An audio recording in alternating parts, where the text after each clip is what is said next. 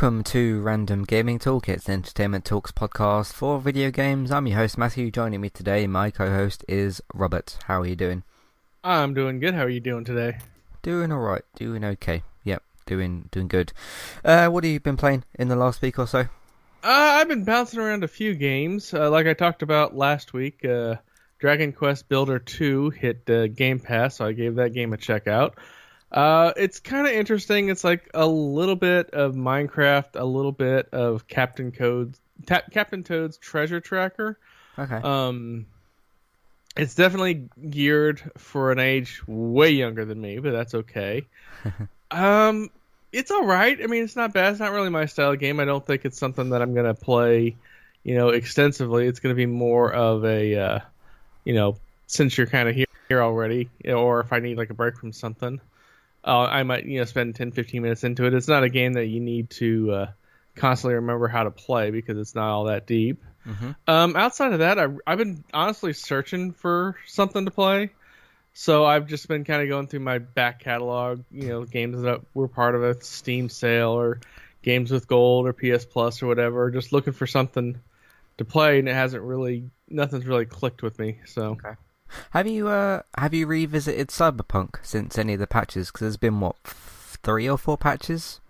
Uh, uh, three or four. It's just I know that graphically, fidelically, um, I'm gonna want to wait until I can finally get uh Series X to play it on. Right, right. Um, and it's just never popped up anywhere that I found it.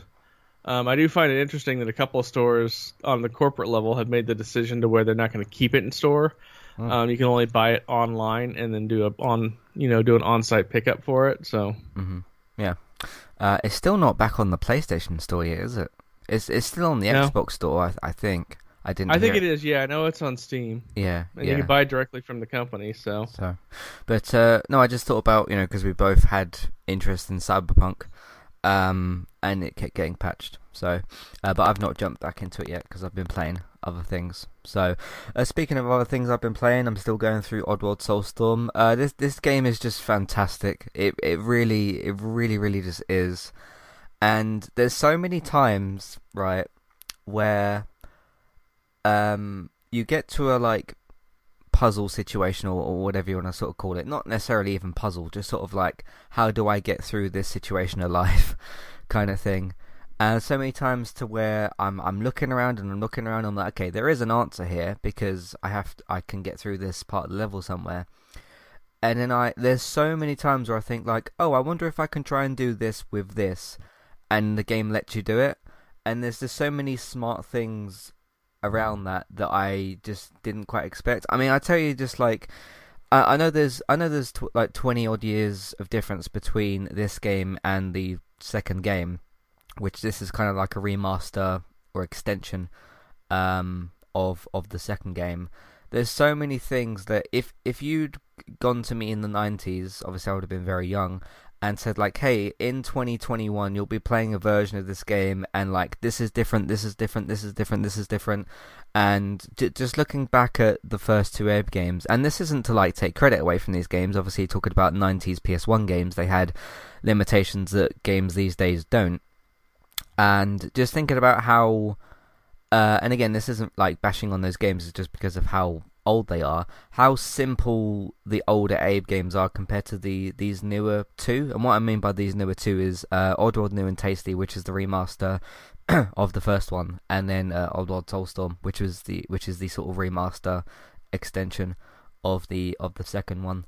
Um, there, there's just so many good ideas here, and I really really appreciate that a lot.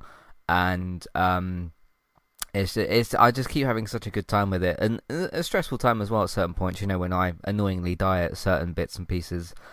Um. So yeah, but uh, it's there's just there's just so many good ideas in this game, and uh, I do kind of stand with the sentiment that the first couple of hours of the game are a little bit rough, but if you get through those first, and this this isn't one of those uh, this isn't one of those things with like you know how some people described with Final Fantasy 15, where they said like, "Hey, once you get past the first, was it 30 hours, the game gets good," which is you know the length of some whole games. It's not that to to a degree of okay, if you get past the first ten hours, this game's good. It's sort of like if you get past the first just just little intro sequence where things are a little bit rough in the early intro sequence. I'll admit that. Um, and then you get to some of the game's better ideas. Um, it really just completely shines through. Um, I've noticed as well that since they've patched the game, I think three or four times, not not to the degree that Cyberpunk's been getting patched, but like certain little changes here and there that were necessary. Uh, the game's run better, sort of technically, so you got to give credit to the devs for doing that. You know, for not just sort of leaving the game there and, and that sort of thing. Um, but I'm I'm very very very impressed uh, so far, and uh, it's one of them games as well where once you figure out how to do something, because there's to me there's sort of two stages in this game. There's like when you get to a puzzle or a situation where you got to try and get out alive. The first part of the reward is okay, figuring out how to get out of this situation, which is oh I need to throw this or, or jump here or do whatever you need to do, and then actually executing that and then actually successfully doing it is a whole other just thing and. um I'm just very happy with, with how it's turned out. So it's pretty good. Uh, any particular thoughts on that? Yeah, I mean, I saw a little bit of the stream and I saw the things that you uh, put out on the YouTube channel. It's definitely an interesting game. I, you know, I remember vaguely-ish when it first first came out, but it's just one of those things I haven't been in the franchise in so long. I don't really have a, a basis for that. So. Mm-hmm. Yeah, because if you if you told young Matt from twenty something years ago that like, hey, this is and you and you showed me what Oddworld Soulstorm looks like when I was much younger. I that that that probably would have been a very happy child, um, so to speak. So not I, I now just to be kind of clear. when I was growing up and stuff, I didn't play the Abe games. I watched my dad and my sister play them because they were a little bit kind of like I, I was a little bit sort of I don't know if scared is the right word, but you know, I was young and there's like themes of you know slavery and some of the t- to a younger child, at least to me, some of the enemies were like a little bit scary and that sort of thing. So there's there's little like horror elements in there. So I never played them. Uh, I never played them until way way way later when I played. Um, I think the first Abe game on when I went back a couple of years ago on my PS3 and played. I think that was the first time I'd sort of gone into them myself. Um, but yeah, that that little Matt would have been uh, very happy with how this game turned out, which is good, which is very very good. So, uh, other stuff, played some COD. Obviously, that is kind of the the same uh, thing as as usual. Still quite fun, um, and that sort of thing. Just just you know, fun game with friends and that sort of thing. So. Um, I did unlock. Uh, I know you didn't quite get what I was explaining last week with the weapons and things, because obviously you don't play the game, so you wouldn't really know which weapon I'm talking about. Uh, I did unlock the uh, dragon breath thing for the shotgun it's really quite lethal. Um, now that being said, because it's a fire uh, breath, uh, or it's called fire breath or whatever, the the ammo type for it. Um, because people like to use EOD, which is basically um, gets you reduced damage against like explosives and fire and that sort of stuff. If you shoot somebody with the dragon breath, uh, you sometimes will get like a little EOD marker, but sometimes it will kill them, sometimes it won't. So when that comes up, you got to be kind of prepared of like, okay, am I gonna have to pull off another shot? Am I okay to kind of like, are they, are they gonna die in a second? Because one of the really good things, one of the really specific good things about that shotgun or that ammo type is if you hit somebody from a bit of a longer distance, and obviously it's a shotgun, so it won't quite reach. If you sort of catch them on fire with it and then they'll just be burning, so it will probably kill them. So it's a sort of like you don't have to completely damage them with the shot that you make. It's what you hit them with that kills them later on. So uh, it was quite satisfying to uh, to unlock that actually, and to to change the gun, and uh, yeah, I feel pretty rewarded, which I think is uh, is very very good. So. Uh, that's good as well. Um, played a little bit more PES. Um, my team was doing fairly well for a few games and started to struggle for a bit. So I don't quite know what to do with the team. I've signed a bunch of players, but I've got to wait until uh, the January in the calendar for uh, to to receive some of those players. So that's a little bit annoying, but it's going relatively well so far. Um, what other game have I been playing? Um, I think that's pretty much it. But quite a lot of time I spent with uh, Oddworld Soulstorm, which has been very good. So we shall see. I have set up a uh, a post or a draft for the um, the review because I know I'm going to be doing that relatively soon. Uh, it's quite a long game. I'm sure I've been playing the game for like 12 hours or, or something, and uh, the story is giving you me hints as to like where it's where it's going and that sort of thing, and there's a clear sort of story path, but it's just a case of uh, getting Abe to that particular point. So, um, by the way, also the cutscenes are glorious as well. Uh, not just from like a visual perspective, but um, they're just really, really well done. So, anyway, uh, that's what we've been playing. Uh, let's get into a bit of housekeeping, and then we'll do some news after. See you for that in a minute. Hi there and thanks very much for listening. Today I'm here to tell you about our two different affiliate links. The first of which is our Amazon affiliate link. That's where you can shop on Amazon.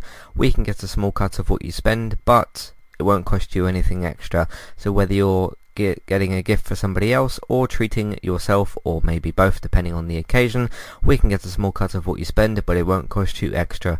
You can find the link to our Amazon affiliate link in your show notes. The second affiliate link for today is our Kualu affiliate link. If you want to get started with a website and a domain name of your choice, you can simply sign up with Kualu using the link in the show notes. They also have a live chat support system that's in the bottom right hand corner as well. So if you need help with getting set up, Kualu will be able to help you with that as well. The links for both of these can be found in your show notes for Kualu and the Amazon affiliate link. If you would like to get the ad-free versions of Entertainment Talks podcast and support us along the way, you can simply sign up over on our Patreon page. You can sign up either as a creator or as a patron. There's no difference there for the time being. And you can get your ad-free podcasts over there. It's a great way to support us on Entertainment Talk and to get rid of the ads and get your ad-free podcasts you can also support Entertainment Talk on Patreon at the $3 level tier. This gets you a chance to request a review from us of your favourite TV show or film, but it's one per month, so one TV show or film review per month. It's up to you which one you want to choose. We will watch a few episodes of the TV show that you choose, or of course if it's a film, we'll just watch that film and we will review that for you on that month. And then when it gets to the next month, you can request a new TV show or a film review of your choice. That's $3 level tier. That does also, of course, include your ad-free podcasts for the month as well. Thank you very much for listening and enjoy the rest of the show.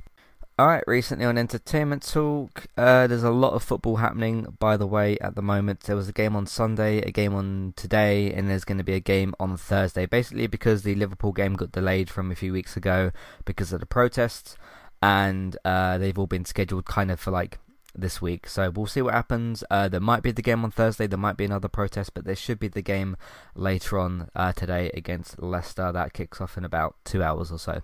So um, look out for the podcast for that later. Uh, but Fear the Walking Dead still uh, continuing. Season 6, Episode 12 is the newest one. That was from yesterday, so you can check that out if you want to.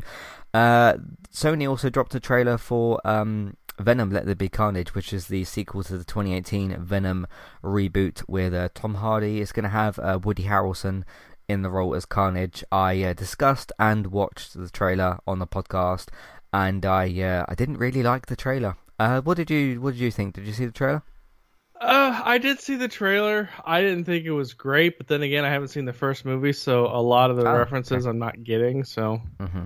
yeah, it's just uh, just a, there's a few problems there repeating from the first film and a few new problems with the second film. So we'll see. It, it could be a great film. We don't know yet, uh, but uh, you can listen to me talk about that if you want to as well. Uh, United cast episodes. uh, we beat Aston Villa by three goals to one on Sunday, so that was very very good. Uh, there's not many games left in the season, by the way, so um, it'll be finished by well, it depends on what happens with the process if there is any more of them, if they delay any more games, but it should be finished by the end of May. Uh, Man United did lose 3-2 to Roma um, in the semi-final of the Europa League, but we won 5-8 on aggregate because we won the previous leg. Uh, six goals to two. Uh, long story short, Man United are in the Europa League final, which will be played in a couple of weeks. So uh, there might be a trophy on the horizon, which could be very, very good. Uh, we play Villarreal in the final. I believe that's on the 26th of May. Uh, which is a Wednesday. So we'll see how that goes. Uh, did a podcast talking about my thoughts on the Superman news. Uh, DC is looking for a black actor to play the role of Kal-El or Clark Kent, uh, which is weird because they've already got somebody who plays the role. His name is Henry Cavill, who's been in three slash four. Depends on how you count Justice League um, films. So I gave my thoughts on that and the situation there. Uh, so there's another podcast there. Uh, Breaking Bad, still doing that. Season 2, Episode 4 is the newest one. We'll do Episode 5 of Season 2 tomorrow.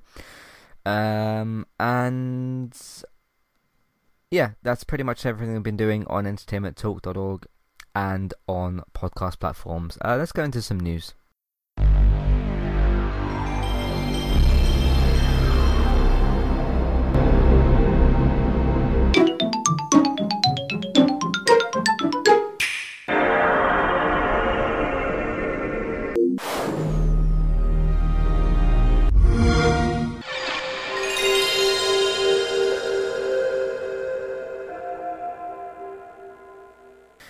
Alright, uh, I'm going to go first this time and uh, talk about uh, EA, who of course does the Battlefield games, the Battlefield and the Battlefront, because that's sort of their like Battlefield Star Wars games, the, the Star Wars Battlefront games.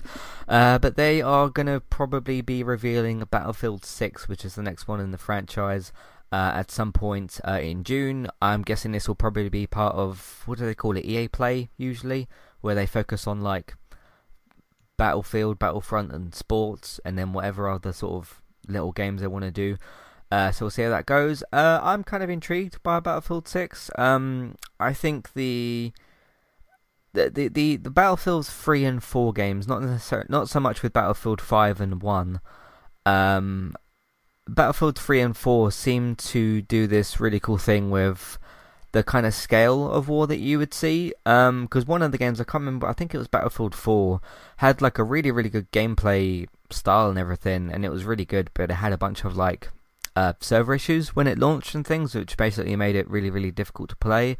Uh, so I'm curious to see what time frame they go for with Battlefield 6, uh, given that they did, uh, I think it was World War 1 or 2, I can't remember which one they went for, uh, with Battlefield 5. Um, I'm kind of expecting them to go back to modern day ish. Uh, I've been talking. This is interesting as well. There's a few things to tie this into. Um, so I've been asking some of my uh, COD friends as to you know what they're going to do. There's going to be a new COD this year. There's going to be a new Battlefield game. Are we going to keep playing this game? Which I'm happy to do so because I like uh, COD Modern Warfare, the 2019 game. But uh, you know, new games are going to come out eventually, and people are probably going to sort of move on and that kind of stuff and uh, a few people that I played with said that they are in there looking at what Battlefield is kind of doing next. Which, hey, if if that's a good game and it's a good sort of uh, modern warfare, not modern warfare, modern kind of boots on the ground shooter game, then that kind of takes my interest. Because in terms for me, for these like first person multiplayer shooters or just story games as well, um, I, all, all I kind of want is something set in modern warfare. Um, or like modern day ish, and have the boots on the ground kind of thing. I don't want none of this sort of like futuristic Titanfall stuff, and I don't really, I'm not really into the whole like going back in time and World War Two and all this sort of like that kind of time period. I've I've played a few COD games that are from that time. I think Call of Duty World at War, which came out after COD Four. Um, was was relatively good, but I, I'm not really interested in that anymore. Particularly, I want to kind of stay in uh, in modern day. So we'll see what they do. Uh, I haven't heard any hints as to where it's set because that, that to me is going to be a big kind of thing in terms of where this is sort of set. Now, if it's set like a little bit in the future to to where it's not you know like a Titanfall game, or where it's set a little bit in the future to where okay, there's a few bits of like futuristic technology, but it's still boots on the ground. I'll be okay with that as well. Um, but we'll we'll see kind of where it goes. But uh, what do you think about maybe Battlefield Six and what they might do there, Robert? I mean, there's a lot of different ways they can go with it. The Yeah. fact that there's a new Battlefield game this year, I mean, it's you know, it's like a day that ends in Y. I mean, it's not all that unexpected. um, I've never really played those games, um, but they're they're very ubiquitous at this point. So if it goes in the future, hey, it's nothing they haven't done before. If they go into the past, it's nothing they haven't done before. If it's modern day times with modern day tech, hey, it's nothing they haven't done before. Honestly, the whole genre just exhausts me from its repetitiveness. Yeah, yeah, but uh, I just don't want to. I don't want to be doing wall running, and I don't want to shoot somebody who's running along a wall, and I don't want a jetpack, and I don't want to shoot somebody who's got a jetpack. Uh, if if that makes sense, and I definitely don't want. I mean, Titanfall was great. I, I enjoyed what I did play of it. Um, but I don't want to be like climbing into a big mech titan sort of thing either. I want to like be desperately taking cover and have like an AK forty seven and try and do just the normal boots on the ground type of thing. Because that's that. When it comes to even even when it comes to like films and TV shows and that sort of thing, that's what I like to see as well. Um, I'm not like you know completely against futuristic stuff because there's, there's a line between doing a modern day story and doing a story that's like thousand years in the future or something, and you've got all this crazy technology. Uh, you can do something to where it's set, you know, 10 years in the future where technology is a little bit more advanced, but it's not like. Crazy. Yeah, it's not some sort of sci fi game like Halo or anything like that. So, um, when it comes. Because I know that. Because to me, right, when you talk about those futuristic shooter games, that's Titanfall and Halo. When you talk about the boots on the ground type of games, that to me is Battlefield and Call of Duty. That's where I think those franchises should just sort of stay. Um, that's one thing that did kind of put me off about moving over to um, Black Ops Cold War is okay, I just don't want to go back to that time period. Um, plus, the game itself wasn't very good, but that's a different thing for a different time. They also didn't have the game mode, which everybody that I like plays, which is uh, Cyber Attack. So that's and that there's, there's a lot of reasons we didn't move over to, uh, to Cold War. So, um, funnily enough, a lot of people that I've talked to that played Cold War was like, yeah, they bought it and they played it for like a few hours and they tried to get a refund or sell it or like take it back or whatever. So um, it it uh, if you read reports that Black Ops Cold War sold well, that's because it did. But the other part of that story is that people bought the game hoping it would be the good old Black Ops series. It turns out it wasn't that good, and people tried to sort of like get refunds on the game or just like sort of not play it. So yeah, it sold a lot of copies, but uh, the player base I don't think is doing very well. Um, but then they've also got you know the Warzone stuff that they tried to tie into it. So we'll see what happens with Battlefield Six. Um, I'm curious because there's going to be some decisions I'm gonna have to kind of make because there's going to be a new COD this year. I'm still playing Modern Warfare. Black Ops Cold War to me is a, just a no go. Battlefield Six, I don't know if I'll move over to that. Uh, there's also factions 2 as well, uh, which brings me to uh, I want to go to a question here that we got from Harry. And uh, says, with factions 2 probably on the way, what is Matt planning to do with that and with another COD on the way this year? Um, I mean, by the time we get to the end of the year, right, and we've probably got a new Call of Duty, uh, which I think is sticking with World War One or Two. I can't remember which one it's it's trying to go for, which again doesn't interest me. Uh, a new Battlefield 6, we don't know necessarily where that's going to be set, and a new um, and uh, Factions 2. Whether or not Factions 2 is this year, we, we don't really know, but yeah, it's gonna. I'm gonna have some. Obviously, I'm gonna be playing COD uh, Modern Warfare for for like the foreseeable sort of future, probably until the end of the year. But you know, if if Battlefield 6 is good and sort of modern day boots on the ground, and all my friends move over to there, maybe I move over there. Um, I haven't got some sort of like loyalty towards COD. It's just who, who whoever makes the best online game with the boots on the ground, modern-ish kind of warfare. I'm gonna go over to whatever that one is. So we'll see. Uh, Last of Us Two is a whole different ball game as well because some of the people that I play COD with, some of them are on some of them are on Xbox, some of them are on PC. Um, the Xbox people won't be playing Factions 2 because they won't be able to probably get it because it's obviously Naughty Dog Sony. Um, PC players won't be able to to get it either. So um, I I don't really see a scenario where I'm playing, let's say, a shooter game, whether it's Battlefield or COD or whatever situation, and Factions 2, and trying to still complete story games on top of you know everything else. I don't know. So I don't know at the moment. I'll just have to see what these things look like when they uh, officially get announced. So we shall see. Uh, sticking with COD actually as well. Um, Activision has cut ties with the actor. I've not got his name written down. I couldn't actually find it weirdly. Um, the actor who does the voice for Ghost, who is basically one of the main characters in the Modern Warfare series. Uh, he made some uh, alleged uh, sexist comments and that sort of thing, so Activision uh, went to cut ties with him.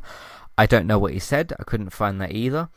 Um, but all I'll kind of say about because I can't judge on what he said because I don't know what it actually was. Of course, you know we're against sexism in general, but we don't. Ha- I don't. I don't know what he said or within what context or whatever. So I can't judge what he said at all. Um, but uh, it, it's interesting with this because the character of Ghost specifically is not one that COD is going to need to regularly be using. Really, um, I mean, you can buy the or you can un- unlock the operator for him in uh, Modern Warfare, which is basically where you walk around with because he's got like a particular mask that you use and that kind of thing, and sort of like his outfit and that sort of stuff. So you can like unlock or buy the uh like skin for the character basically, so you can walk around as Ghost in in Modern Warfare. Uh, I don't think I've got that unlocked. I'm not actually sure, but um, yeah. Um, but in terms of like, because story wise, they're probably never going to need to use that character again.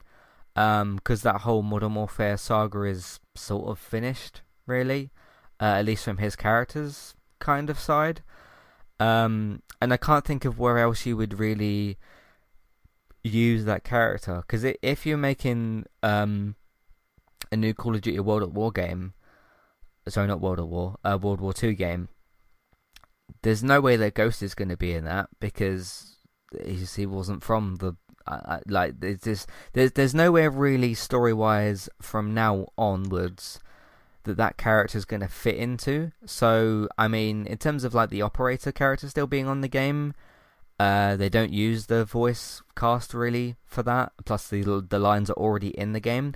So in terms of like Activision paying him to record new stuff or do new scenes or whatever I don't see that happening anyway. So in terms of like, is this a loss for the game? Not really, because he's kind of done his job before whatever happened happened. So it, it's not it's not this big deal to where like you know if something happened with a big actor and you've got to recast him or, or him or her or something like that. So yeah, in terms of the game, this this isn't gonna affect it at all really. Um, so yeah, it's not really lost for the game, so he's obviously been uh, let go by Activision. So in terms of, I suppose, if they use the voice, act- if they wanted to in future use the voice actor for different roles in COD, that's not going to happen. But you can just get somebody else to do that. So, uh, what do you think of all this situation? Well, I actually am more familiar with the situation. Uh, the voice actor's name is Jeff Leach. Okay. And this is something Yeah. that I really don't want to go over on the podcast because this is one of those things to where it's super opinionated. It's super just insane. Uh, once we're done recording, I'll, I'll give you the full skinny on it. Personally, I think it's complete and total bullshit because one, it's one person's utter vendetta, and two, the the information in question is from 2017, and three, this All right. we'll talk about it more off podcast, and then if we want to talk about it next week on podcast, we can. It, it's it's part of cancel culture, which I fucking hate because it's a basic purity test, and the problem with the purity test is that nobody's pure, and this is just one of those things that's gonna be a thing, and then it's just gonna snowball into more things, which is gonna snowball into more things, and it's just part of the human nature that I just truly hate. hmm Yeah, it's interesting. You meant what year did you say? 2017. 2017. So I'm just trying to think of the history of COD since 2017. Um, so the the character himself was in COD 4 Modern Warfare, which is a 2007 game. Okay, here here's the thing. It has nothing to do with the character. Uh-huh. It is 100% to do with the voice actor. hmm No, I'm just saying where the char- I'm just explaining where the character has been. Um, Yeah. In terms of the games, so he, his the character himself itself was on that Call of Duty, Modern Warfare, and I think Modern Warfare Two. I don't I don't remember the character in Modern Warfare Three. Uh, those games are all way before 2017, um, but they were remastered a few years ago. I think it was after 2017. Uh, I don't know. I didn't play the like remastered versions of the campaign, so I don't know if they had to re-record any lines. Um, so obviously they've they've called it ca- called him out for it now and got rid of him now, where they'll probably they'll probably never need to record anything new for the character, which is what I'm trying to sort of point out. So in terms of them needing him for like, oh, we need Ghost for this thing or whatever, that will probably never happen. um, because I can't see a situation where you'd need that character again. Um, I mean, you can make him an operator in a future game, but that doesn't mean you have to give him voice lines. You can just get the character design um, over to the new game. Uh, but yeah, I don't, I don't know if he recorded new lines after 2017 for the remastered versions because I didn't play those campaigns. I wouldn't have imagined that they needed to record new lines for it. Um, so maybe they didn't haven't even used him after 2017, which is the, maybe the situation. That's that's just kind of my guess. So, um, but I'm not completely sure because obviously one of the big things about remastering uh, the first and second Modern Warfare games was you know updated controls and visuals, and so that you could play them on uh, modern consoles, mainly PS4 and that sort of thing. Um, so yeah, I guess it, it is what it is. Um, he'll probably move on and work somewhere else. Um, but yeah, that's uh, that's what we got. So, uh, but yeah, that's the situation with the ghost actor. Uh, so move on from that to uh, Resident Evil 8 uh, or Village, which it's sort of subtitled called or whatever. Uh, you've got a piece of information on that as well, so we'll sort of combine these two things together if you'd like to do that. Uh, so there was a inf- bit of information from Capcom. Now this game came out this week, wasn't it? I haven't really sort of kept track of. Uh, yeah, it's about, it... it's at the time of recording, it's about four days out of release. Okay, was it on was it on Friday then that it came out? Yeah. Okay, I, th- I thought so. Uh, which I haven't played myself particularly yet, and I couldn't play the demo because it had a stupid timer on it. Um, not a timer to where you've got 30 minutes to play this game, a timer to where, hey, come back in six days and you can unlock this free demo. So I never got to try it. So, um, but yeah, Capcom said that they eased up on uh, what they called tension curve after players found Resident Evil 7 too scary. Now, what I find interesting about that is um, Resident Evil 7 was one of them games where it sort of like supported VR mode. You could play it outside of VR, but you could also play it with PlayStation VR as well. I wonder if that's a bunch of people that played Resident Evil 7 in VR and got completely scared of it, which is completely understandable. Like, I've not got anything against that at all. Because uh, I played Resident Evil 7 and even. Um, I don't think I had a VR system at the time, but I didn't play it in VR anyway. Um, and just experiencing that game through the TV and how kind of I mean it's supposed to be scary. It's a horror game. It's a Resident Evil game. Um, but yeah, th- thinking about some of the sort of like because it's first person, it's very so- sort of close up and claustrophobic and sort of small area. So if you're like if you've got that shoved in your face in VR, yeah, that's going to be pretty scary. Um, I mean, I've even played certain other horror games in uh, in VR as well. Um, so I can imagine that would be pretty scary.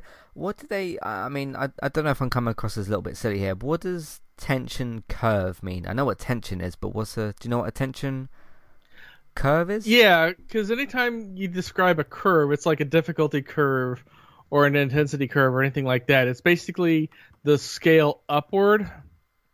And when they describe as lowering it, they mean they, they still want that level of tension. They're just going to take longer to get there. Uh, probably the easiest way to describe it was the uh, um, the old uh, uh BMX games uh, trials because it had a difficulty oh, yeah, yeah. curve, but it was yeah. very very subtle. It's like you, you you when you hit the point where you couldn't go past the maps anymore. It wasn't that the map was too hard or impossible. It was just that your skill level in the game wasn't as high as the skill level required for that map. That's why I always liked those games because it was a very, very general curve, so you could play a good chunk of the game and not be super good at it. But when you hit that wall, you very much knew it was because whatever mechanic of the game you have to be skilled at to get past it, you weren't there yet. Mm-hmm. Um, and some people never get past it. There's several that uh, never got past it as well. Um, several, I mean, I there's several games of, in that genre that I played that I never got past that skill curve. But then you'll get some games like Dark Souls to where the difficulty curve starts at like 11 to begin with, and you just got to power through it. Mm. Um, so obviously they're just trying to get people more into the game without being as tension um, as it was before. Mm-hmm. Okay. Um, I kind of have some interest in playing Resident Evil 8. I've seen very, very mixed um, reviews or uh, opinions on it. Some people said like, "Hey, this game's kind of just meh," or it's like not really great, and some people are like, oh my god, I love this. this is my favorite Resident Evil game. Um, obviously, I don't can't have an opinion yet because I didn't even get to play the demo. Um, which is I, I don't know why you, I don't know why you'd put a locked timer on your demo to where like hey come back in six days. It's like this isn't some sort of multiplayer event where people got to be at the same place at the same time. I don't know that was weird. Um, but uh, obviously that's all all gone now anyway. Um, yeah, what I'm gonna basically do is so I'm gonna fi- I'm gonna finish off my current playthrough of Oddworld Soulstorm. Uh, we'll see if I get the good or the bad ending. I think I'm gonna get the bad one. Um, because I, I I've saved a good amount of Mudokons, but I don't know if I've quite saved enough. But we'll see when I get to the end. Then I need to go back to Last of Us Two and finish off the playthrough of the game that I was doing, um, which is the uh the platinum um run for it. Because all, all I need to do is upgrade the um player skill tree things, no, the player upgrades, and uh, the weapon upgrades. That's the only two trophies I'm missing. Everything else in the game I've done. Um, but I was using the uh, unlimited explosive arrows, which was a ton of fun. So I'm going to go back and do that. Uh, that will take quite a bit more time, and then I'm going to go and try and finish um, Super Mario Odyssey. And then I'm going to. I'm, I, at that point, I'm going to go back to Boomerang. I'm going to put Resident Evil Village in my list, and the Super Mario game, and Cyberpunk, and kind of just see where things go from there. So we'll see. Um, because I I'm kind of interested in it. I I mean, Resident Resident Evil as a franchise to me is just a little bit of a mess, really. I mean, two and three the remakes were good, three less so. Uh, the remake of two was very good, but um, I've never quite. I I kind of like understood the story a little bit of Resident Evil, but there's sort of like different timelines and because what happens in from my understanding, what happens in seven and eight, because that's eight's I think a direct sequel to seven, but Resident Evil two, three, four, five, and six are all connected. I'm not sure about the first game, and then you got all these other like weird spin-off games like Revelations and uh, Raccoon City and all that sort of stuff. Uh, so I, don't know, I don't know, but uh, I'm I'm uh, I'm curious to go to go back to it uh, or to check out Resident Evil Eight and uh, see what it's like. So, uh, you had a story that was related to Resident Evil as well. What was what was that? Yeah, so the story I have, um, the Resident Evil Village broke pretty much every record for any Resident Evil game as a launch title.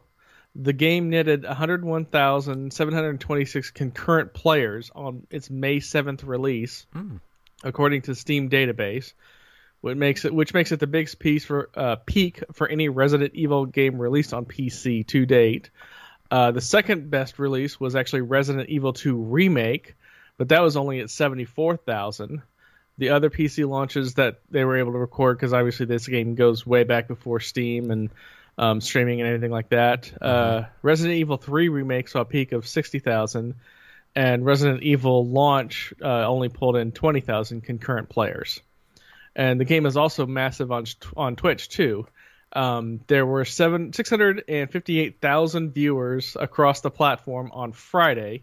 Um, with uh, that was the peak, and then now it's uh, been sitting at an average of two hundred seventy five thousand viewers uh, for the past twenty four hours. It also hit uh, fifteen on the top games being played on Steam right now. Um, obviously, games uh, like Rust, Rainbow Siege Six, Grand Theft Auto, they're still in the top. Yep. But it's a pretty big launch for the game, so Cool, cool. Uh, yeah, I think two's the best one, at least out of the ones that I've played. I've not played. I know uh, four's got a lot of love, but I've never tried that one out. Five, I, I don't. I mean, you can have your own opinions or whatever. I don't care what anyone else says. Five is easily the worst. Five is a terrible game. I've heard that six is worse than five though, and I've not played Resident Evil Six. Um, in case some of you are wondering as well, I know I've like very vocally said that I really like zombie stories, and I even did a podcast on the uh, topic itself a few weeks ago. To me, Resident Evil is not a zombie franchise. I know some of you might be a bit confused by that, or like surprised I've said that. There's zombies in the game, but they're not what I would associate as like. Because to me, there's different types of tra- traditional zombies. Resident Evil doesn't really have those in the same way that they kind of do, but they kind of don't. but Resident Evil to me more fits in the category of like monsters as opposed to zombies, which some monster stories I quite like. You know, Quiet Place, the first one, is my favorite uh, horror film, and I'm really, really, really looking forward to the second one uh, coming out hopefully in a couple of weeks. Hopefully, we don't go into another lockdown. Please don't do that to me, because um, I've already waited 14 months for that film.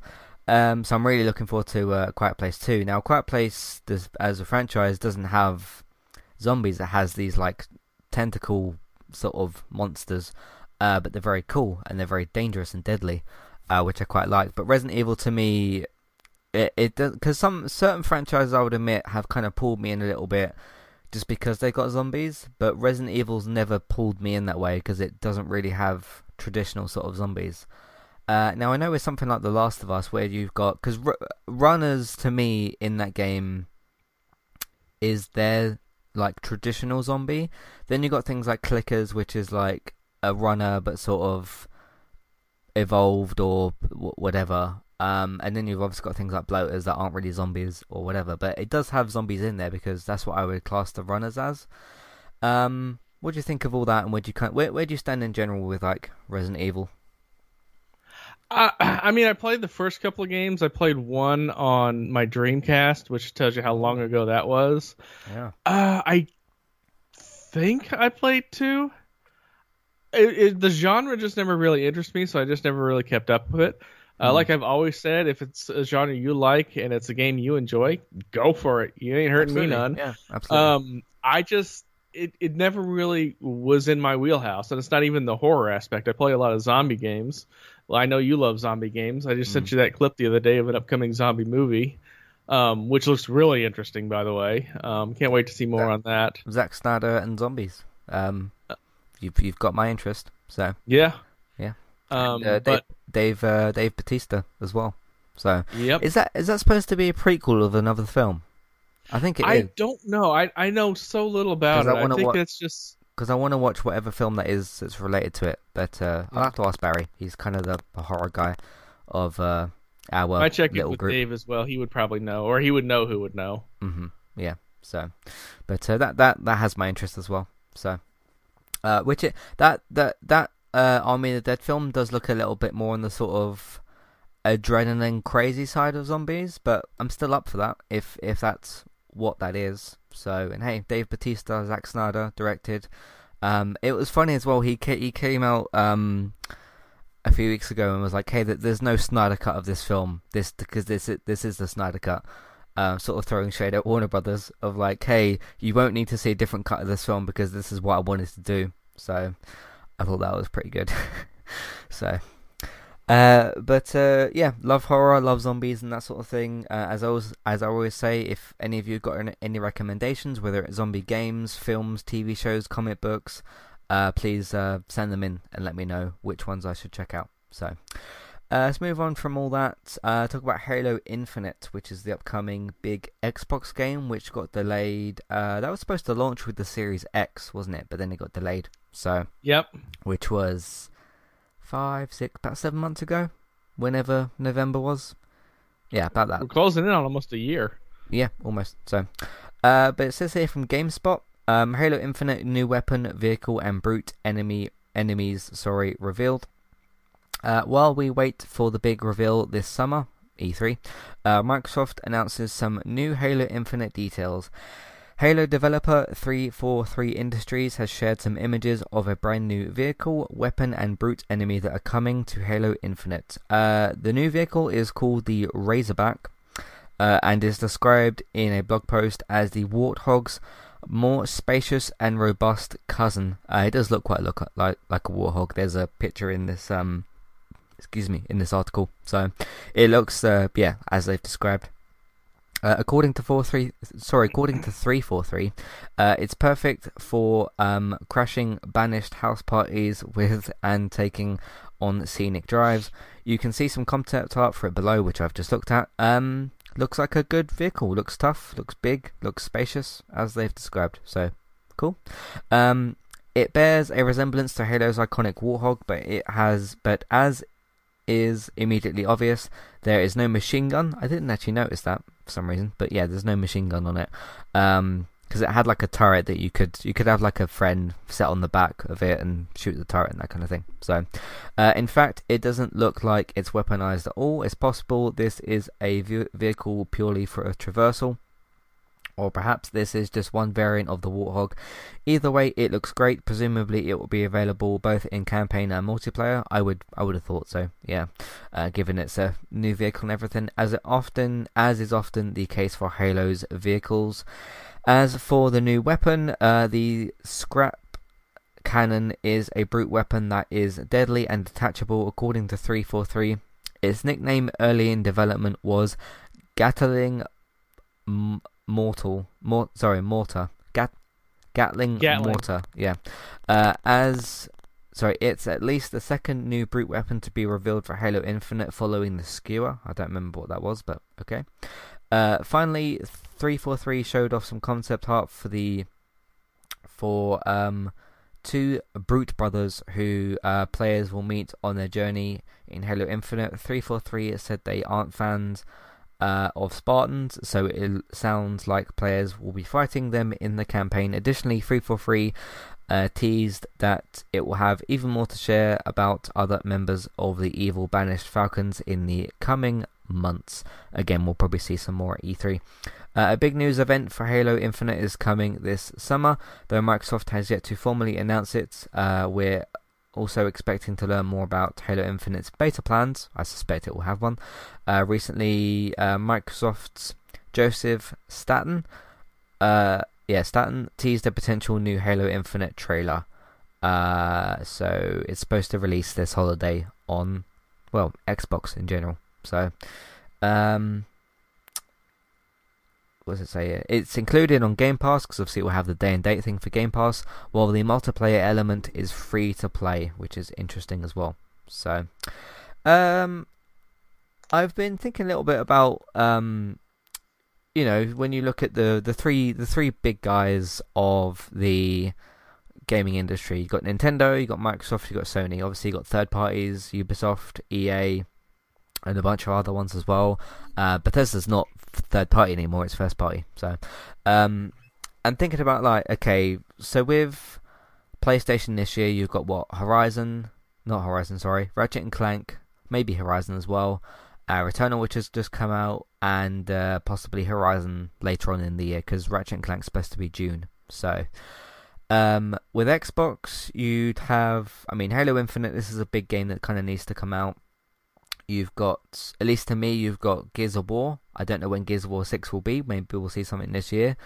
Because um, I think that was a 2019 game, if I'm remembering correctly. Gears of War 5, which is very good. I, I quite enjoyed Gears 5. Uh, I'm, and I'm interested in uh, Gears 6.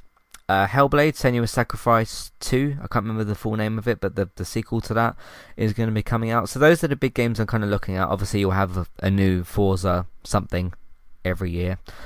Um, and then with Nintendo, obviously you got Zario, uh, Zario, Zelda and Mario. I tried to combine their names.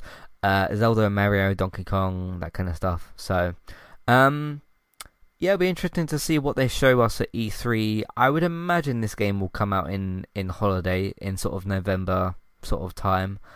Um, Hellblade, I think will be. I don't think it will be this year. I think it will maybe be next year.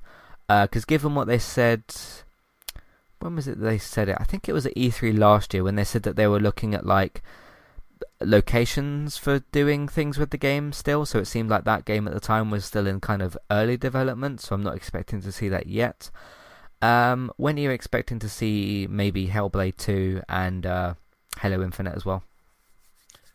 Halo Infinite, I would kind of think I that's the game that I think might be out in 2021. I'm not mm-hmm. guaranteeing that. I'm not even giving it more than a 50% chance.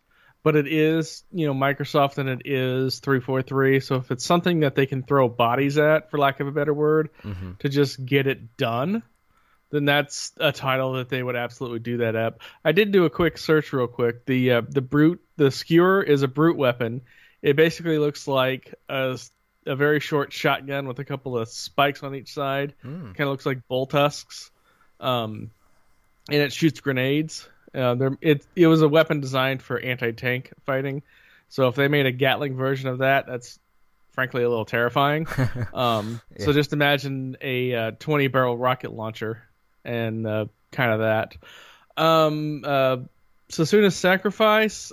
I don't see them coming out with that this year just because No, no.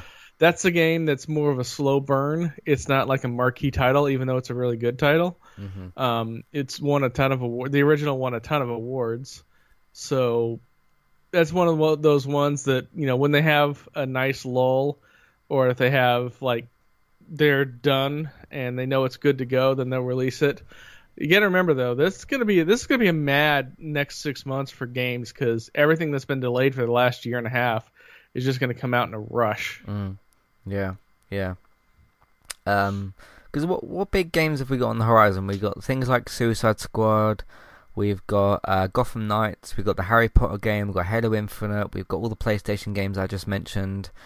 You've got uh, new Battlefield game, new COD, probably new Assassin's Creed, um, Cyberpunk when it's sort of fully done. I suppose it kind of feels like Cyberpunk's not really out, doesn't it? In Yeah. a weird way because it's like being patched and sort of worked on. It's it's very strange. Um, what else have you got kind of coming out? Uh, things like Biomutant, which I saw a new gameplay thing for the other day. That looks fantastic. Um, I've been keeping my eye on that game for like a few years, and it looks it looks pretty good. So, um, yeah, I mean, just next month we've got Chivalry 2, we've got the Ninja Gaiden collection, we got Ratchet I and Clank. Yeah, the uh, Mario Golf Super Rush comes out. that. Uh, Scarlet Nexus comes out. Uh, Disgaea 6 comes out for the people that are into that. And then uh, July we've got the Monster Hunter Stories 2, Uh-huh. uh, the F1 2021, the uh, Skyward Sword HD for Switch. Um, Oh yeah. And then we got games coming towards the end of the year, like King's Bounty 2, No More Heroes 3, Deathloop, um, tons of other stuff. hmm Where Um, you? Far Cry 6 at some point. Oh yeah, yeah. Um, Where do you stand on uh, Deathloop? To me, I div- I don't know what particular reason that game hasn't done anything to me. I I I I because with Bethesda and everything, that game's got a lot of hype around it, and a lot of people are interested. I've got absolutely no interest in that at the moment. I'm curious about it just because of the game mechanic. Um, it's one of those things that they're, they're it's super unique characters, so it's very Overwatch in that. Mhm, and we don't yeah. really know how or why any of the characters are any, interacting and what their state is being in. Um, so it's one of those things that I definitely want to learn about. Um, I don't know if I'll play it because it is owned by Bethesda. So at some point, I'm sure it'll be on Game Pass once it's filled. Filled, it's uh, contractual obligations for exclusivity. Oh yeah, it's because that and uh, Ghostwire, isn't it? Mm-hmm. They're, they're under that. So. Ghostwire Tokyo is definitely another one I'm I want to play. mm-hmm. but I don't know. I- I'd have to know how soon. If it was something like a year, then I might just go ahead and buy it on PlayStation and play it there. If it's like three months, then I can just wait till it comes on Game Pass because I've got eight Game Pass for about another year and a half. So Yeah, yeah. Um, but uh, I don't know. We'll we'll see how it how it all kind of goes. But um, Halo Infinite's kind of got my interest. I think Halo Five did a lot of damage to that franchise because Halo One through Four were pretty good. Um, especially the multiplayer for three was was fantastic, uh, and the story in uh, four as well was pretty good. But they they did they made a lot of wrong choices in Halo Five, and uh, I don't know. It, it's a it's a franchise to me that's still really really big deal for Microsoft and for Xbox and and that whole brand, but it is on a bit of a shaky ground I think at the moment. So, and you know ever since Halo Five and Halo Four even. Uh, things have changed, I think, in the gaming industry, and uh, it's it's got. I think that game's got a lot more competition than what it maybe realizes. So we'll see. Uh, again, depends on what you're into, what you want to play. If you're a diehard Halo fan, you'll probably get it and we'll we'll see where it goes. So uh, that's everything I've got to discuss. How about you? Well, it seems to be a very law, lawsuit heavy week. So, Mhm. but before we get into that, um, I did want to talk about um, Epic Game Store. Um, that's one of the more fascinating things about this Epic versus A- Apple trial. Um, which I don't have any new updates on that because that's one of those things that, that you're going to get into the weeds on that. So it's best just to Mm. wait for the, the Yeah. people that love getting into the minutia on that just to do recaps for it. Mm. Um, but we have learned some um, stunning things like uh, in 2019 and 2020, Epic apparently promised about 1 billion in advances for exclusives Jesus. including 115 million for Borderlands 3 exclusivity. Um, the pa- the paperwork uh, from the trial shows that Epic offered Sony a 200 million dollar advance to get first party games on the Epic Game Store exclusively. Uh, we don't know what kind of deal that was supposed to have been because the the paperwork just says 200 million MG plus for four to six titles awaiting Sony's response. Um, MG, they assuming means minimum guarantee, which is how Epic refers to these exclus- exclusivity deals. Um, the wording is kind of ambitious. It doesn't say if it's 200 million per game or 200 million for four to six games. Um, so far, two games have hit the Epic Store from Sony: uh, Ready Set Heroes and Predator Hunting Grounds. Uh, obviously, we're not uh, uh, God of War or Horizon, the next one to come out on Steam on Epic exclusivity. Um, it also shows that they have approached that that Epic rather has approached the big three game companies because that was for uh, Sony. The offer out to Microsoft lists as opening conversations, internal feedback from Microsoft. Their PC Game Pass leader is against what we're doing. No surprise. They are effectively effectively bidding against us for content again. Um, no surprise. And the interesting note here is that it lists Phil is meeting with Gabe at Valve occasionally.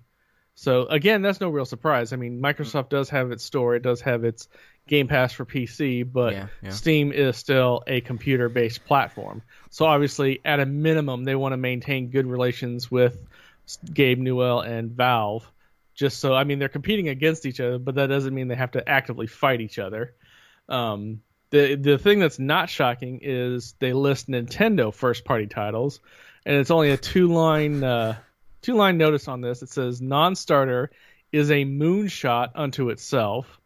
Uh, corporate history says this is a non-starter, and that makes sense because you can't even play Nintendo games on PC unless you you know find an emulator or a file online and download it and basically not steal it because that goes into like you know it is Nintendo's property, but it's not like there's there's a ton of games that you can't actively buy, uh, so you have no way to get it outside of you know um, uh, torrenting it. So This makes me laugh when you just mentioned Nintendo, the company that took their own game off their own store, um, about uh, uh, just just under like two months or so ago with uh, the 3D All Stars thing. I'm still I was thinking about that a little bit today because I was kind of thinking about like okay, once I'm done with Oddworld Soulstorm, what am I doing next? And uh, thought about you know Mario Mario Odyssey, not Mario Odyssey, uh, Sunshine, which is part of that collection. Um, that's so weird that they did that. They did that, but um, kind of got me thinking as well. Let's let's just I want to paint a little fun hypothetical scenario. Let's say tomorrow, some point tomorrow, or it could even happen today. I win a billion pounds for some reason, whatever, and I like The Last of Us a lot, or or something like that, and I want to contact Sony or Naughty Dog. You'd probably go to Sony, wouldn't you, uh, for Mhm. that? And let's say I've got a gaming platform. Doesn't matter what it is. Let's just say I've got a platform that can play games. And how how would you go about even like wording an email like that to say like, hey, we want to buy this thing for this amount of money? I mean, granted, if it's Epic Games that said to Sony, hey, we here's 200 million, we want like to put these games on our store, not buy them from you, but we want them on our store, as opposed to like somebody like me that they don't even know anything about me or whatever. If if I just like hypothetically came across loads of money to where I could feasibly buy something off of them, or like you know get rights to something from them, how how do you even like write an email like that? I mean, that's it. it it's it's very all this situation is very interesting to me because one thing I've said before is I like to look at things like the streaming wars and to see how much all these different companies are willing to spend to essentially outdo each other. Because um, like Netflix would look at HBO and see, okay, they're doing this. What can we do to counter that? How much money do we have to spend? Uh, what can we get on our platform? And to me, this is Epic saying like, hey, what can we do to compete in I, not really not really the console wars, but the gaming wars, if you want to call them that, because obviously Epic doesn't have a console; they have a platform. Um, and them to think like, hey, Sony games are doing. I mean, I don't know their exact thought process. I'm just kind of like spitballing a little bit. They think like, hey, Sony games are you know doing really well. Um, you know, they're critically acclaimed. They they sell a lot of copies. We would like to get them on our platform. How do we do that? Give them a bunch of money. Um, and how that how that kind of internally works. Uh, I'm I'm very I'm very curious about how some of those discussions kind of go. Um, but what what do you think of uh, this situation? Yeah, that's one of those things to where it gets really weird.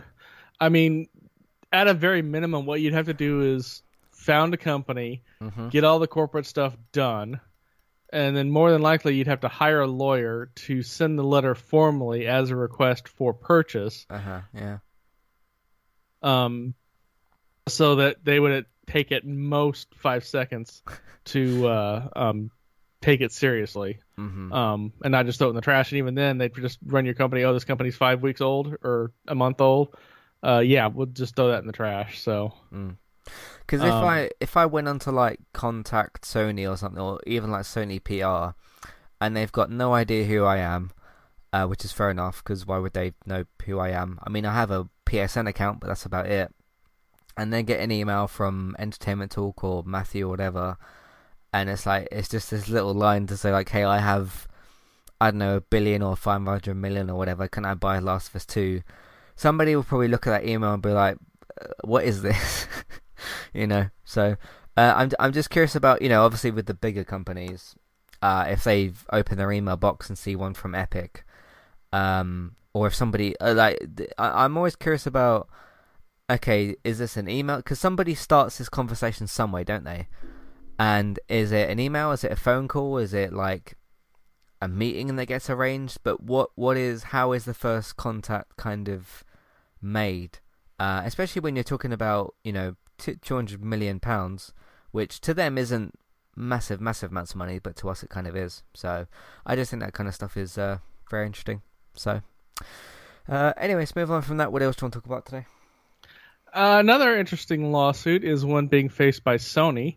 Uh, according to a Bloomberg report, there is a class action lawsuit filed by consumers uh, and it notes that they are restricting digital purchases of Sony games to the Sony Interactive Entertainment Store itself, specifically the PlayStation Store, and are able to charge up to 175% higher than physical games sold by retailers, both online and in stores. Um, the the example they give in the article is that Returnal, which is a PS5 exclusive, mm-hmm. uh, just came out and as is listed at seventy dollars US, and obviously most of us don't have infinite money, so we're always looking to make a deal on a game. Um, but you cannot buy Sony digital codes anywhere. Um, just as an example, I pulled up uh, FIFA 2021 Champions Edition for the Xbox Series S slash uh, X um, digital code. It is currently, at least here in the states, on sale uh, as a digital code download for $20 versus its $80 regular retail price. So obviously, if that's a game that you really, really wanted, now's a really good time to get it because it's uh, 60% off. I'm sorry, mm-hmm. 75% off for $60 less than what you would be paying for just a digital code. Um, you can buy the uh, physical edition, which is on sale as well, but that's listed as $30 versus the $20. So you're getting the you know Champions Edition, which is obviously you know a, has more stuff in it, and you're saving ten bucks as a digital code. And pretty much any Xbox product you can buy as a digital code. Like you can buy a physical gift card, or you could buy a digital code. You can buy games uh, or digital code, and you can buy digital codes in stores too. I don't know about in the UK, but in the US, in the gaming section, it takes a lot less space and to have a rack of gift cards that are specific code downloads for games versus having stacks and stacks and stacks of physical games.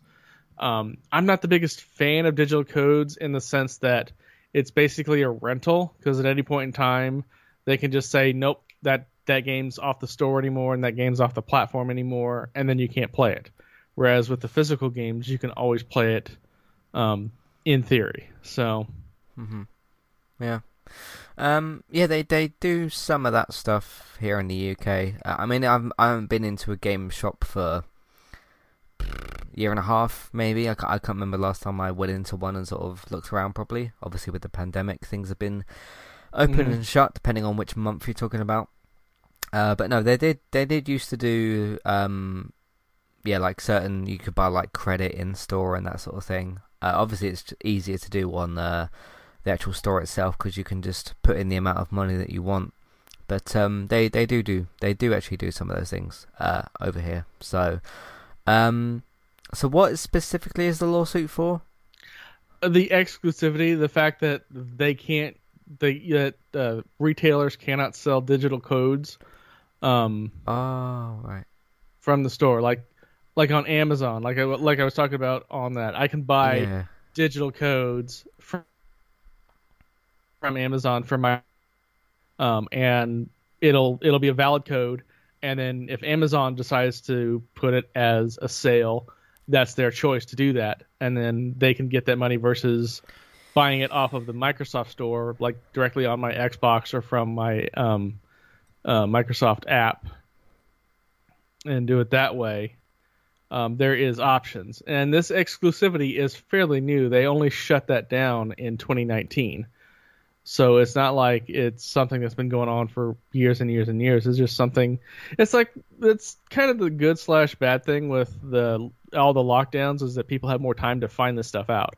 I, I mean, like I said, this is 2019, and we're over a year past that, and this is the first that I knew that you couldn't buy digital codes. Mm. And I vaguely ish remember seeing the digital codes is like when I search a game um, on Amazon, just so I can like price it out and see where it's at. It'll say PlayStation, Xbox, PlayStation Digital, Xbox Digital, and it'll have different variants. And I never noticed that the PlayStation Digital code was gone, and I never thought about it. And now Hmm. I know why.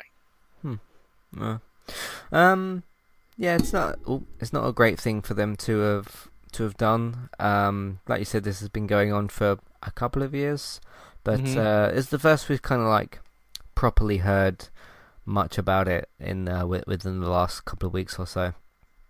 Uh, since these sort of reports came out, so we'll see how it works out. Uh, we'll see if Sony sort of changes their mind. They've they've done a couple of these kind of things, uh, or like similar things over the last couple of years. Uh, unfortunately, this is something that Sony does sort of try to do now and again with certain things. Like if you remember with the crossplay stuff with Fortnite, and they locked it out, and there's uh, so Sony with some of these particular things uh, haven't made the greatest decisions. I think is fair to say. So, um, but uh, what I always kind of say about Sony is, e- even though they do make these kind of weird decisions, you know, like with closing the PlayStation Store and then reversing it, and lack of backwards compatibility, and uh, struggle to like change your name, they'll they'll at at some point, you know, a few months will pass, and they'll go, hey, you know, we got Ratchet and Clank, no one else has got it, we got it, you have to come over here, and kind of like trying to to me it's a little bit of like trying to push their issues aside and say like hey don't worry about all these other issues. We have exclusive games that nobody else has got that are like you know quite critically acclaimed. Um which is a bit of a shame but it kind of has been working in a way because their games keep doing well. So Yeah. i don't know. I don't know. We'll see see how it work uh, how it works out. It's So- one of it's one of those things that not much will probably ever get resolved, and the only thing that'll happen is the law firms make a crap ton of money. 'Cause Hmm. that's the way any of these lawsuits are. Is the you know, they, there's a massive lawsuit, it gets a giant number, and then ninety percent of that goes to the lawyers. yeah yeah so we'll see what happens uh what else you want to talk about Well, staying on the lawsuit train, unfortunately, Activision Blizzard just won a nine year long lawsuit brought against it by Worlds Incorporated. If you've never heard of Worlds Incorporated, don't worry, nobody else has either. They are the self described leading intellectual property developer and licensee of patents related to 3D online virtual worlds and sued Activision Blizzard back in 2012 for allegedly infringing on five of their patents. These patents covered a system and method for enabling users to interact in a virtual space, essentially claiming in the lawsuit that they invented avatars, 3D multiplayer, and the ability to uh, interact with other players in a 3D space. Uh, Worlds Incorporated specifically cited World of Warcraft and Call of Duty as the main culprits and requested Blizzard Activation cease the infringement, which I guess means shutting down those games, which not going to happen, and paying out for the supposed patent violations. Uh, Activision Blizzard's lawyers argued that you can't really patent something as vague as 3D multiplayer systems and systems for filtering players into a 3D environment, as well as retaliating with a lawsuit of their own back in 2013. Uh, the court uh, has recently uh, sided with Activision, saying that World Incorporated patents were abstract ideas and that general steps listed in their patents do not provide the in- innovative concept to convert the abstract idea into a patent eligible process. Um, and while obviously this isn't going to be the giant clusterfuck shitstorm that is Apple versus Epic, mm. I'm sure Activision Blizzard is happy to have this off the books. Because I said, like I said, this has been a nine process for them just to get these people to f off. Uh, it sounds a bit kind of uh, nitpicky to me. Um, I mean, you, if I think about some of the other lawsuits we talked about on this podcast, and not just the one we just talked about, but ones from before, um, the whole like 3D models things, like, okay, um, I, am just uh, what I was surprised at as you were kind of reading all that out was you said obviously at the start of it that it's been going on nine years, and then when you explain what it was, I was surprised that it's been going on for that long. Um, it feels like because I'm not any sort of legal person or lawyer or anything like that, so maybe I don't quite get the full situation. But um, I would have thought something like that would have been solved before now, but apparently not. So sometimes people dig their heels in. Yeah, yeah. Sometimes people do kind of um, dig around. as you say. See, the, the, part of the problem is, is have you ever heard the term patent troll before? No, no.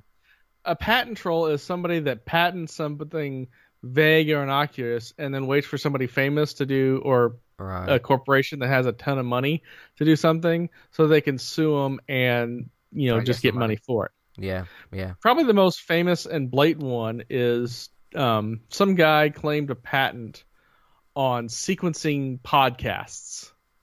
So like when you ha- like we have our podcast, and if you have the podcast app, you can play them in sequence based on air date. Mm-hmm. Somebody thought they had a patent for that.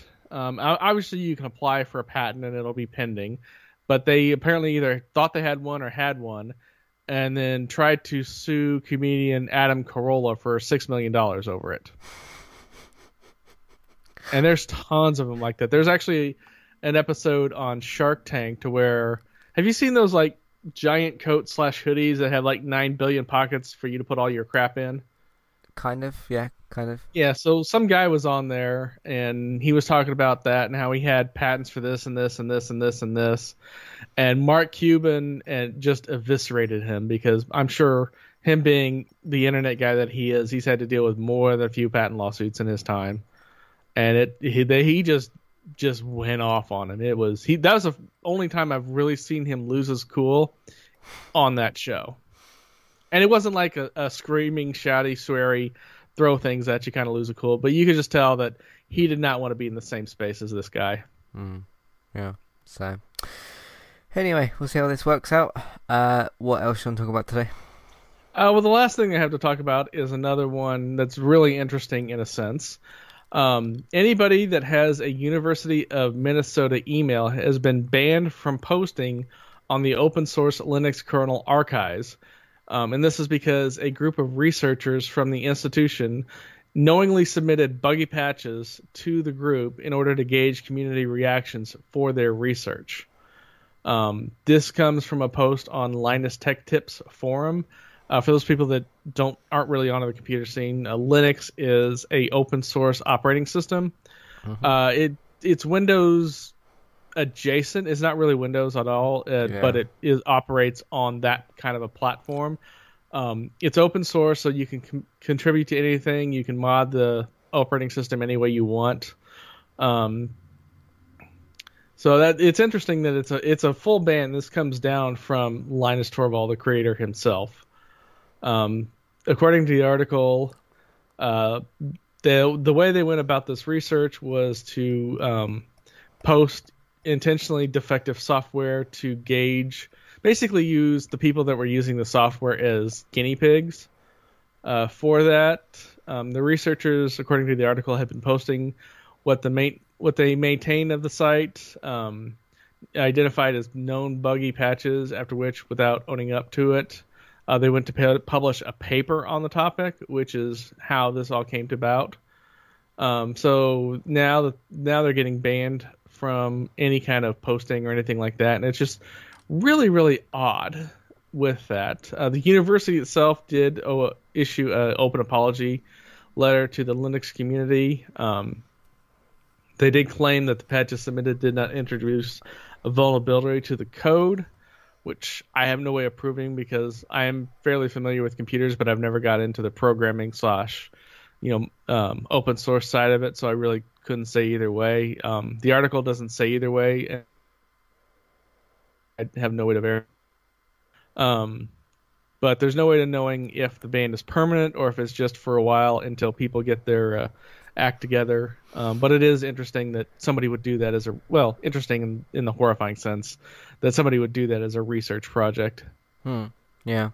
Um, whenever it comes to coding anything for entertainment talk, I always ask uh, Kualu because I'm always afraid that I'll like break something, which isn't very hard. Which isn't very hard to do um, if you're doing coding, because if you get like one thing wrong, things can kind of mess up. So um, mm-hmm. I've always been a little bit nervous when someone said like, "Hey, if you go into this thing and do this thing," I'm like, "No, no, I'm not. I'm not. I'm not doing that because I'll probably like." delete the website or something. Um, yeah, and modding is a big part of the gaming community. Like pretty much any big game out there that allows it will have mods. Um, most of the Bethesda games, like Skyrim and Fallout 4 and Fallout 3, games like that, they have big mods. Um, there's actually two mods. There's one for Fallout 3 and one for Fallout New Vegas. That the mod is basically just a whole new game. Like it's a whole storyline with voice actors and plot lines and quests and things like that and part of me really wants to uh, play those, but the part of me that doesn't know anything about mods and how that work um, is terrified of it. But you can go on Twitch and just search uh, game mods, and you'll find people modding the crap out of games. Like Hmm. there's already a mod for Resident Evil Village that takes the Lady Dimitru or however you say her name, yeah, turns her into Thomas the Tank Engine. mm. I've seen that. Yeah, yeah. Um, but no, in terms of like you know arranging podcasts, recording them, redesigning the website a little bit, doing new menus, that kind of stuff. I'm I'm good with all that. But if it's like, hey, the website's down because something happened, or it's slow because this is happening, or whatever, um, I'm not very good at sort of dealing with that. So it it, it depends exactly exactly what the issue is. Some issues are more easy to deal with than others, but uh, just depends what it is. So uh, we'll see how th- all this goes. Uh, you said that's the last thing that you got. Yeah, that's all I got. Cool. Uh, let's move on from that into some of the other emails. We already talked about Harry's one, uh, but if you would like to send in your thoughts, feelings, questions, comments, or whatever you've got, uh, either about video games or anything related to entertainment talk, uh, methodentertainmenttalk.org, Twitter eTalkUK, contact page, information in your show notes as well. Uh, Beth says, uh, do either of you play any mobile games? I know some see them as good uh, pastimes. Uh, yeah, I have got the um, what's it called actually? Let me open my phone. Uh, where's it gone? Crash on the Run is what it's called. It's from uh, King, the same developers I think for Candy Crush. Might have that wrong. Um, that's the only mobile game I'm playing at the moment, and uh, it fits really well with Crash. It really is just sort of like okay, you do the sort of temple run kind of thing, but with a Crash Bandicoot skin, which sounds a bit sort of cheap and easy, but it fits pretty well because traditionally Crash Bandicoot has always kind of been a sort of you know corridor running. You know, you pretty much go forward most of the time anyway. So you know, if you put three tracks on there, you know, middle, left, and right. And you have to go left to right, or jump up, or slide, or whatever under certain things, and then click the middle to like spin the boxes. Um, yeah, it works pretty well. So that's that's pretty much it. I I've not got any interest in playing like Candy Crush or Angry Birds or anything like that. So how about you? Yeah, I've played them from time to time. Uh, I did play the Angry Birds. I did play. If you think about it, Plants vs Zombie was originally a mobile game, Mm, yeah. and there's some that I'll see, like somebody at work or somebody that's you know when I'm hanging out has a game on their app. I might check it out.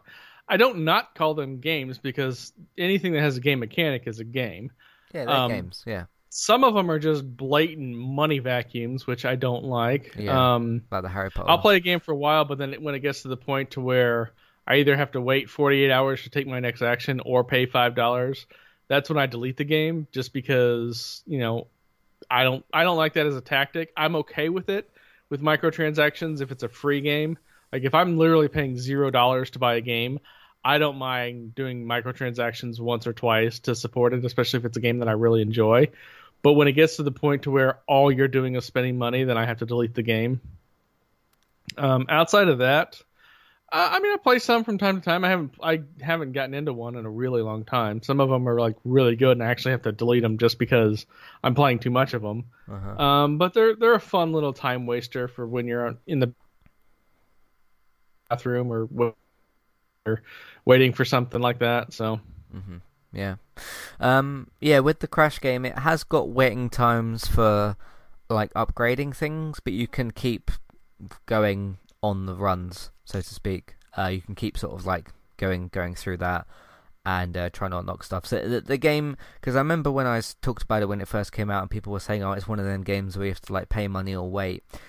It is in terms of like if you want to use items and that kind of thing, but you don't. You you're not just you're not restricted in that way from playing the game. You can still keep going on on the different runs as a crash, um, which is which is good. So, but uh, that's that's that's all I play at the moment.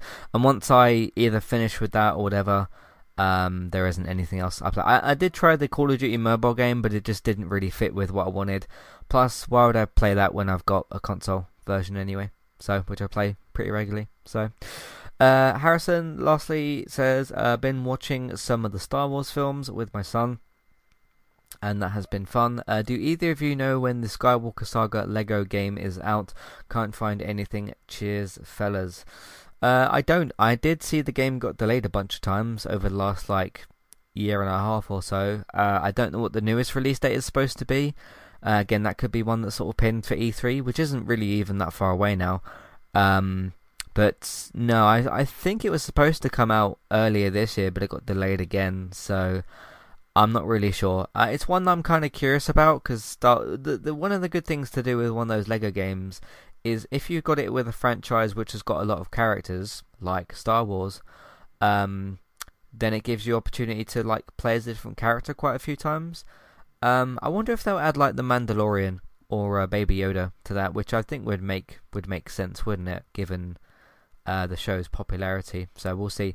But uh, there's a ton of options for characters that you could play as. Obviously, it's Star Wars, so there's been decades worth of characters. Uh, but no, I don't know when that game is supposed to to uh, to be out. So, um, do you know anything about that at all? no, I don't really follow those games. Okay, uh, but no, I don't know when that's uh, supposed to be. But uh, I'm curious about it. I'll look out for it, and we'll probably let you know when we get some information. So we'll see. Uh, but that's supposed to be one through nine of the uh, the films. So I don't know if that includes Solo or like Rogue One or what they're doing with that. But it's supposed to be yeah the Skywalker saga. So we shall see. Um, but uh, that's what we've got for you for this episode of Gaming Talk. Thank you very much for listening. In the meantime, you can find everything else that we do on entertainmenttalk.org. TV, video games, films, and main night podcast. They kick off in about 40 minutes, so uh, going to get going in a second. Uh, go to check the team news actually, see what's uh, been decided. So. Uh, look out for all that later as well. Uh, if you want to support Entertainment Talk on the podcast, you can either listen to our other episodes, of course, on entertainmenttalk.org. You can also search for us on podcast platforms. Get yourself subscribed if you'd like to do so. Uh, you can also use word of mouth and social media. Uh, simply tell people that you know about the content that we've got and uh, where to find it and all that sort of stuff. Uh, Patreon as well, uh, $1, $3 level tiers for ad free podcast and review options. Uh, so please check that out if you want to. Uh, David's still doing things over on Geektown, geektown.co.uk and Geektown Radio. Uh, those come out on Tuesdays. Look out for a new episode today. and keep your eyes out on geektown.co.uk for your TV and film news. Bex is still streaming uh, mostly daily over on Twitch. Trista Bytes, Trista B Y T E S. Go and give her a follow over there. I'm also streaming as well uh, different Oddworld Soulstorm streams now and again. Uh, so if you want to find those, uh, eTalk UK on Twitch, and if you want to find them later archived on YouTube, which is up to date at the moment, uh, Entertainment Talk plays on YouTube. Thanks for listening, and we'll see you next time. Goodbye.